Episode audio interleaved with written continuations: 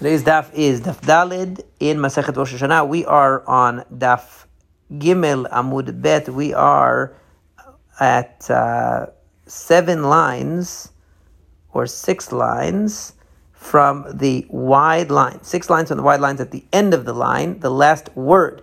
Now, the Gemara had been discussing when do we uh, determine the years of kings, and the answer was Nisan for Jewish kings and Tishrei for non Jewish kings.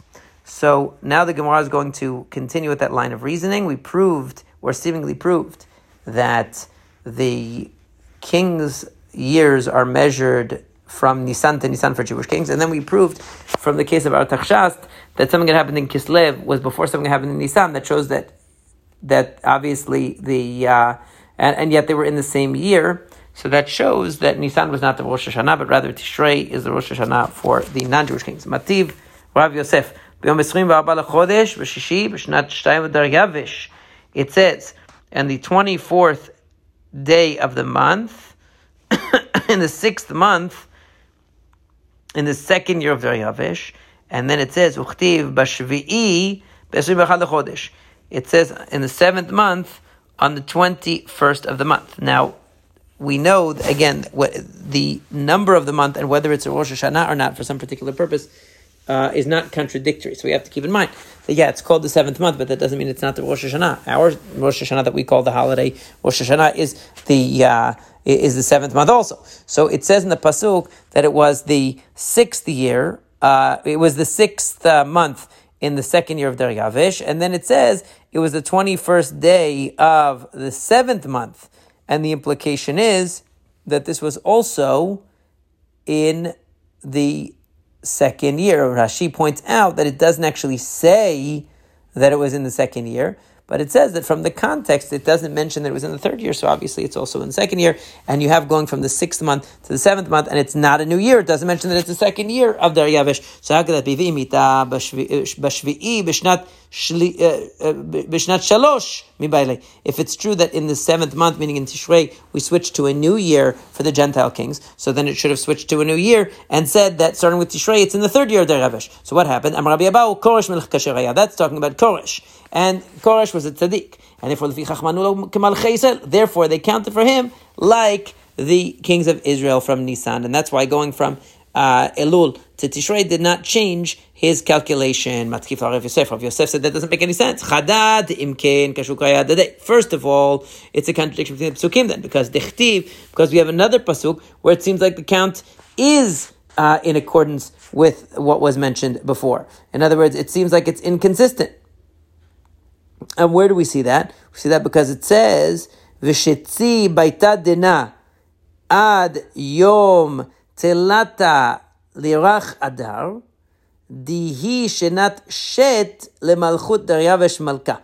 So it said that the um, when it's referring again, it's referring to the construction of the Beit Hamikdash that was going on, and it says the Beit Hamikdash was finished on the third day of the month of Adar, which is the sixth year of Daryavish, and then it says, Vitanya be'oto zman ba'a, and it says at the same time in the next year, Allah Ezra mi Bavel v'galutoimo, then Ezra went up from Bavel and his exiles with him. Uchti v'yevo Yerushalem, and then it says when they came to or Yerushalayim, b'chodesh hachamishi, he shenat shvi'i It says they came in the fifth month, which is the seventh year of the king. So the thing is that if in Adar the if in uh, Adar it was the sixth year of the king,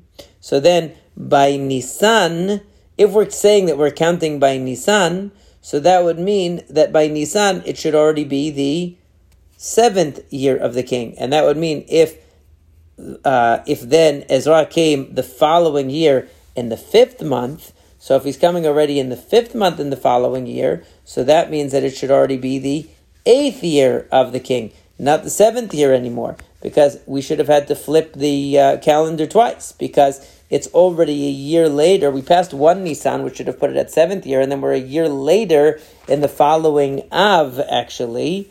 Um, and uh, and it should say the eighth year, not the seventh year. That's issue number one. And he said issue number two is right. So ve'im ita shnada shminit mi and that should really be the uh, eighth year already. Ve'od midame, because right, and moreover. Uh, how can you say? How can you compare? Hatam Koresh achad Daryavish. One's talking about Koresh. One's talking about Daryavish. You're saying Koresh was a melech kasher. This is talking about Daryavish, not Koresh. So there's, there's, an internal contradiction that in one place it says that we're counting Daryavish's years by seemingly by Nisan. In another case, it's pretty obvious that it's by Tishrei because you see that we went from Nisan to Nisan. We passed two Nisans along the way, and it only moved the year up once. So it can't be that Nisan is the Rosh Hashanah. So what do we do? So it says, well, well, no problem. Uh, Tana, U Koresh, Hu Daryavesh, Koresh and Daryavesh, who Artachshas, they're all the same. Those three kings were the same person. Koresh Melech Kasher The word Koresh signifies that it was Kasher, has the same letters. Artachshas Tashem Malchuto, that was the name of his kingdom, and uh, or that was his royal name.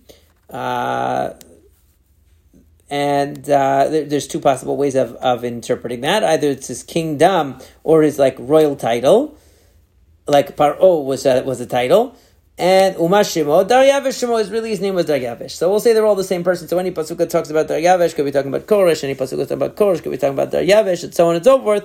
Um, according to this drash, even though it's not the Pshutoshel Mikra, obviously, but that's how the rabbis are midrashically uh, interpreting it. And the uh, so the question is kashya. So we still have an intrinsic problem, even if we're going to say that Daryavish and Koresh are the same person. So why in one case does it count from Nisan to Nisan, and in one case from Tishrei to Tishrei? So the answer is Amar Yitzchak. When he was still in a, a, when he was still a uh, a, a melech kasher, still a good person. So uh, uh, so we counted him from Nisan to Nisan. Once uh, once he became bad again, so, or he became bad, we called him, uh, we changed his name to Yavish. So Rashi says, by the time Ezra had gone up, he already had become sour. He'd become bad. So that's why he started counting from Tishrei and not from uh, Nisan anymore. Is it really true that uh, Koresh slash Yavish became bad? We learned, the pasuk, we learned in the uh, Pasuk, Uma Hashchan whatever the people want. This is uh, what was being said that they would supply from the Beit HaMikdash, what the Yavish would, would supply for the korbanot of the Beit HaMikdash, ubnei torin, v'dichrin, so you would have birds, and dichrin, rams, vimrin, and sheep, alavan. This is for the olot. These are for the burnt offerings, lelash shemayah, to the God of heaven. Chintin, that's wheat, melach is salt, chamar is wine, umshach is oil. Kememar kahanaya, like the Kohanim di Yerushalayim, like whatever the Kohanim in Jerusalem say, leve mityev leom yom biyom dila Make sure that they get it every day and they don't, and doesn't stop. In other words, to the point that, you know, make sure that they have everything that they need. And you see that he's willing to give them a blank check. He says, whatever they need, supply them with it for running the Bet HaMikdash. Amar lo Rabbi Yitzchak.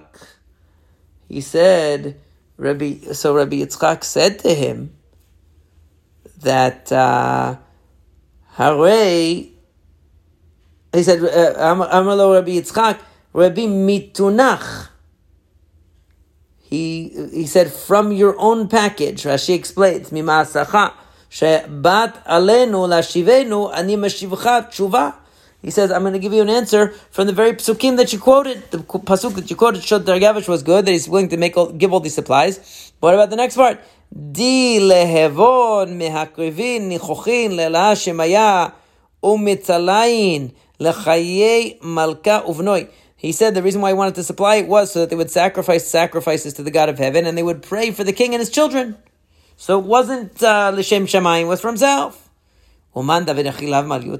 Are you saying that simply because he had his own ulterior motives, that means he wasn't uh, Melech Kasher, he wasn't good? ועתנו ולמדנו בית אומר שלזו לצדקה בשביל שיחיו בניו ובשביל שיחזקה לחיי הבא. How is it tzaddik gamor? Didn't we learn that if a person gives tzedakah and he says, so that my children should live, or so that I should have chayei olam haba, should have the world to come, this is a perfect tzaddik. What's the problem? La kashya. Kan be so, kan b'ovdei kochavim. It's true that a Jew who does that and says, I'm giving the money in order that I will get Olam Haba, or I'm giving the money in order that my children should live, that's considered Tzaddik Gamor. But, uh, but a, a non-Jew, it's not acceptable. Rashi explains, because since the Jew is fully committed to Hashem, even if things go wrong, even if he doesn't get what he asked for, even if he doesn't get, uh, even if he has troubles in his life, he's not going to disbelieve in Hashem. He just will think he wasn't worthy.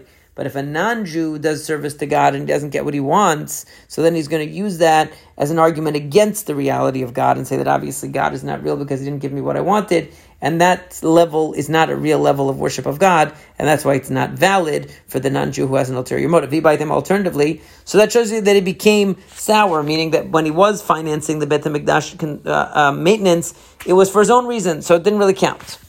Uh, them alternatively, minalan de achmitz. How do we know that he became bad? Dichtiv, because it says with regard to the construction of the Bet Hamikdash, when he describes it, nidbachin di even gilal telata v'nidbach di'a chadat v'nifketa min bet malkat So he says that the when they built the Bet Hamikdash, they had to make stone layers. So in other words, he he he told Ezra basically how to construct the Beit Hamikdash. He told them you need rows of marble stone, three rows, and the fourth row should be of uh, uh of wood. Okay. And they could give it from the house of the king. In other words, he was willing to supply it, but they had to construct it a certain way. Right? So, lama le avarachi. Why did he do this? Savar imardu Yehudai, because he thought if the Jews rebel against me, then I'm going to come burn it. That's why I want it to be wood. So in other words, that shows that he wasn't such a good guy because he was trying to use it as a sort of a leverage to, uh, uh, to uh, uh you know, to keep them under control. That he would be able to burn down the Beit Hamikdash if he needed to. But wait a second. According to that, Atu Shlomo la avadachi, but didn't Shlomo himself do this? We saw Shlosha Turei Gazit. Uh, we have in the Bet Hamikdash itself three rows of hewn stone, and one row of wood. So you see that there's also the same thing. You have one row of wood there. So it says Shlomo avad milimala, ve'iu avad milimata. Shlomo did it on top. He did it on the bottom. In other words, the foundation was burnable. That was the idea. Shlomo shak'e binyana. Shlomo sunk it in to the building, whereas iu lo shak'e binyana. Uh, whereas uh, he didn't, he made it exposed basically, so that he would be able to have access and to burn it down if he wanted to. Shlomo sadya besida. Shlomo plastered it over. Iu lo sadya besida. He didn't do it. In other words, the point is that Daryavesh had the Beit HaMikdash built in such a way that it was constantly clear that he was the boss, and if he wanted to destroy it, he could. As opposed to Shlomo, that even though he put that in there, maybe as a reminder of the temporary nature of the Beit HaMikdash, he covered it up. He he put it on not on the ground level, and he downplayed it. Rav Yosef, Rav Yitzchak, Milan Rav Yosef, and some say it was Rav Yitzchak said, where, how do you, how do you see that Daryavesh became bad? Me'acha, because it says here, Vayom that the king spoke to me. And it says there, Vashegal Yoshevet, it's low. And uh, my shegal, what's this shegal? Amar lima mishmedurav kalbeta. It means that he had a dog with him, implying that he had a an intimate relationship with a dog. That was his girlfriend, or boyfriend, or whatever. So uh, that shows you the immoral level of Daryavish, which we're saying Artakshas is the same as Daryavish. Ela me'ataf, that's true. Ha what about what it says? Val mara shemaya hitromamt. You elevated yourself above the uh, God of heaven. Hitromamta, right? Val mare shemaya hitromamta. ולמניה דיבייתי הייטיב קודמך ואנט ורב רבנך שגלתך ולכנתך חמרה שתאין בהון. So he says that he, when it was, this is talking about the, the, the time, this famous story of the writing on the wall, where they were taking out the kelim of the Bet HaMikdash, they were taking out the kelim of the Bet HaMikdash, the vessels of the Bet HaMikdash that they had from having plundered the Bet HaMikdash, and they were elevating themselves above the God of heaven and giving to everybody around to drink wine out of the cups of the uh, the Bet Hamikdash, what had once been the vessels of the Bet Hamikdash. and that's of course talking about the case of Belshazzar. So it's a different king, an earlier time. But the point is that it mentions there that he gave to all of his uh, officers and all of and his shegal uses the same term, and also his concubines. They were drinking wine out of these cups. So the Gemara says that vi shegal kalbetai. If you're telling me shegal means a, a, a dog, kalbeta bad mishtayach amrai. Do you give dogs to drink wine? It says halakashia de malfala vishatia. No, it could be that you know you take a little bit, you pour it out, then uh, you let them drink from it. And uh, it says if that's the case, so uh, elameata different pasuk. It says in another pasuk that so in other words it's possible maybe they gave him a little bit of uh, wine even to the dogs just to disgrace the uh, the uh, vessels of the Bet Hamikdash could be that still shegal means dog. So then the, the another pasuk benot melachim bikirotecha. And uh, it says that the daughters of kings, in other words, princesses, are going to be those who honor you. Nitzeva shegal liminnecha beketem. And that your uh, the shegal is going to be uh, by your right side in gold, or with, with wearing gold. So the, the thing is that uh, what what would that have to do with a dog? Why would you put that on a dog? So it says, "V'ish shegal kalbetahi maika mivaselu navi Israel." What is the what is Hashem telling the Jewish people when he's praising, he's saying how good things are going to be. Your dog is going to have the gold on it. It doesn't make any sense. It says Hachikamar b'sachar shechavivat Torah Yisrael kishegal that the reward that the Jewish people will get, that the Torah is as desirable to us as the immoral actions with animals are to the Ovdei Kochavim, Zechitem leketem ofir, you're going to receive a golden, this golden uh, jewelry, this golden adornment as a result of that. So in other words, it's still saying shegal means dog, but it's just using it as a metaphor that the thing that is a shegal to you, meaning your ultimate desire, which for the Ovdei Kochavim is the worst thing, and for us is the Torah, is going to give you the sachar of gold. Maybe the, shegal isn't really a dog. Maybe generally shegal means a queen. But gemara gamirla. But he had a tradition that in this one case it means a dog. In other cases it doesn't mean a dog. But in this in the case of uh, Artachshas, it was referring to a dog. In the other cases, it, it's easier to say that it refers to some kind of a consort or a queen. The reason why the dog would be called shegal, according to that, is because it was like a concubine, it was like a consort to, to the king. Or because he put it in a place of honor, like as if it were the king's consort. That's the the uh, conclusion. So the point is that from Daryavish or from Artachshas, being an immoral guy, we see that he wasn't, uh, that he, he ha- should have his years counted from Tishrei and not Nisan. Alternatively, Minal and Achmi, how do you know they became bad? Because it says, when it's talking about what's going to be sent to the Beit HaMikdash in terms of the amount of money, ad kisaf kakrin me'ah, so uh, a hundred kikar of silver, va'ad chintin korin me'ah, and a hundred kor of uh, wheat, va'ad chamar batin me'ah, and up to uh, a hundred bat of wine. So he gave limits on how much oil, how much salt, and so on could go to the Beit. Actually, salt he didn't give a limit. But uh, because you see in the beginning it sounded like there was no limit on what he would supply to the Beit HaMikdash, and in the end there's a limit. No, uh, right? It could be that he didn't become bad. It just means that. Uh, that in the beginning he didn't know how much was necessary, so he said sky's the limit. And then once he found out what was necessary, he fixed the budget in accordance with what was necessary. So rather it makes sense that we go back to the original answer, like we said before. Either we learn it from the fact that he uh, his motive in allowing the Jews to rebuild the Beit HaMikdash was a selfish motive that he wanted them to uh, pray for him, or the fact that we see that he set up the Beit HaMikdash to be able to be destroyed, or the fact that we see that he was engaged in immoral behaviors any of those shows you that he wasn't such a worthy king. that Nisan is the year is the month that we measure the year with regard to the holidays. So Galim bechad Nisanu. How could you say that the first regel, the first holiday, is the first of Nisan? That's not true. So why are you saying it's Rosh Hashanah Galim?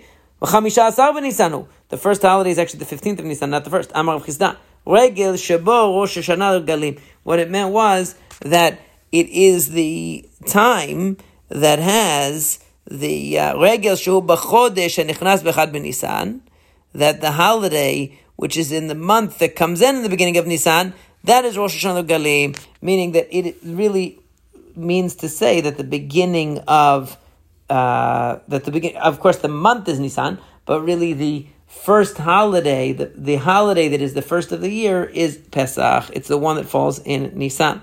And that is where really the beginning of the holiday cycle begins, is Pesach, not really the first day of Nisan.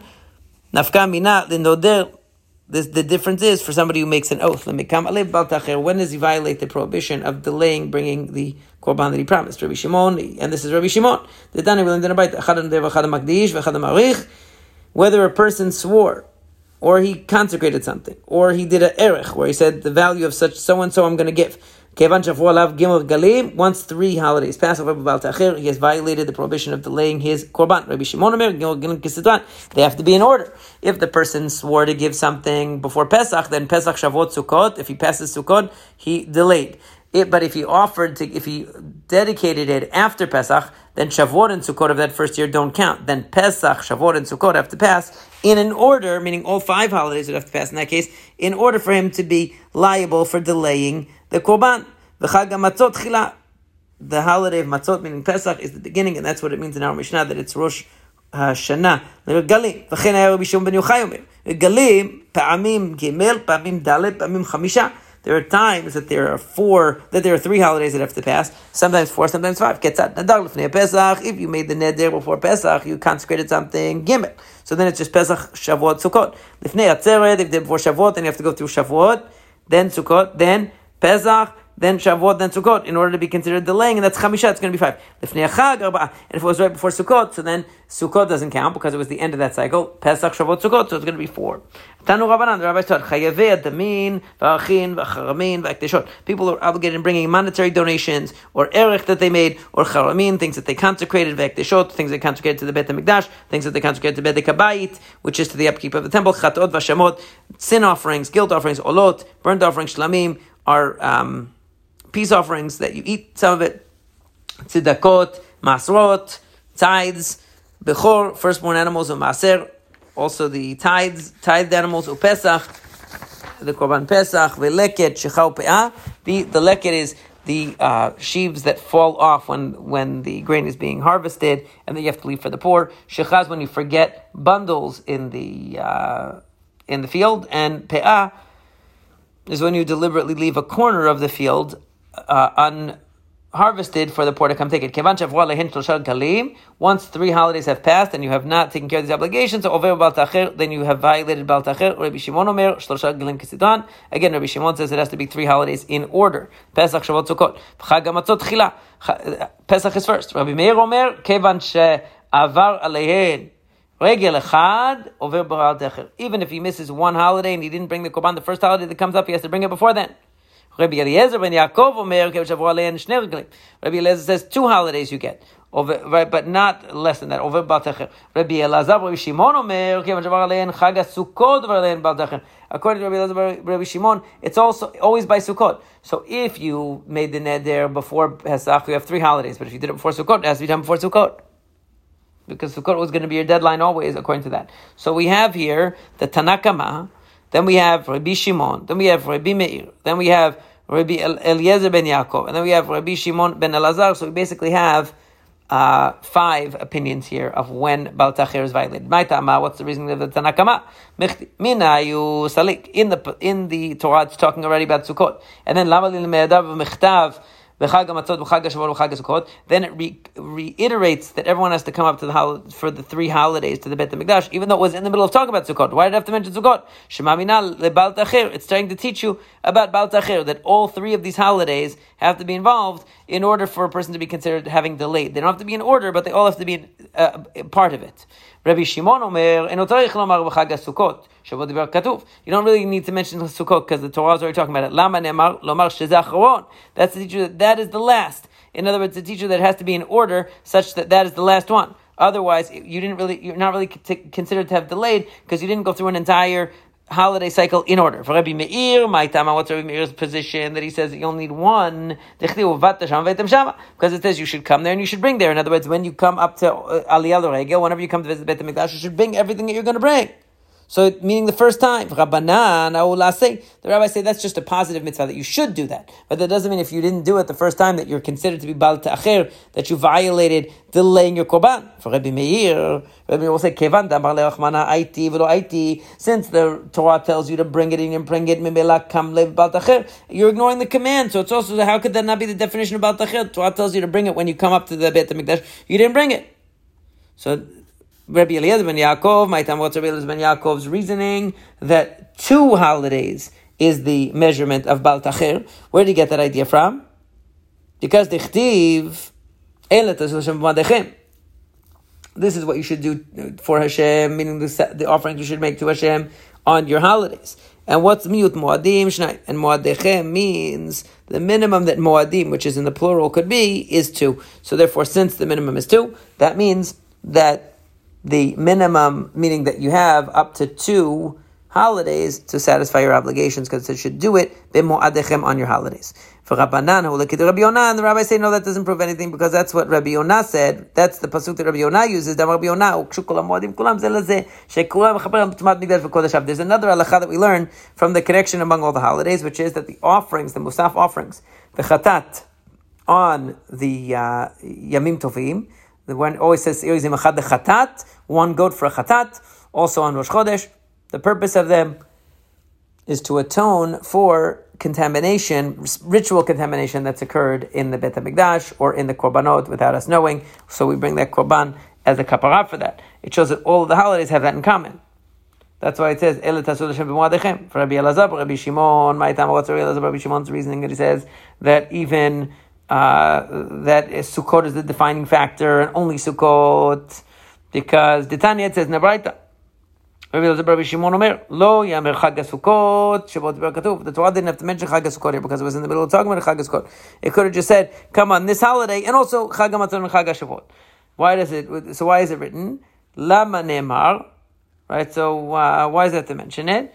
To tell you that this is the cause. In other words, if a person gets up to Sukkot and has not satisfied their obligation and passes Sukkot, now they've delayed. It doesn't matter if they made the commitment before Pesach. It doesn't matter if they made a commitment five minutes before Sukkot. Once Sukkot passes, that is when they're going to be liable for having delayed the Korban. Of course, we're going to learn in the ensuing Gemara that that doesn't mean that the Korban is invalid in any way. It just means that the person incurred a violation for delaying it.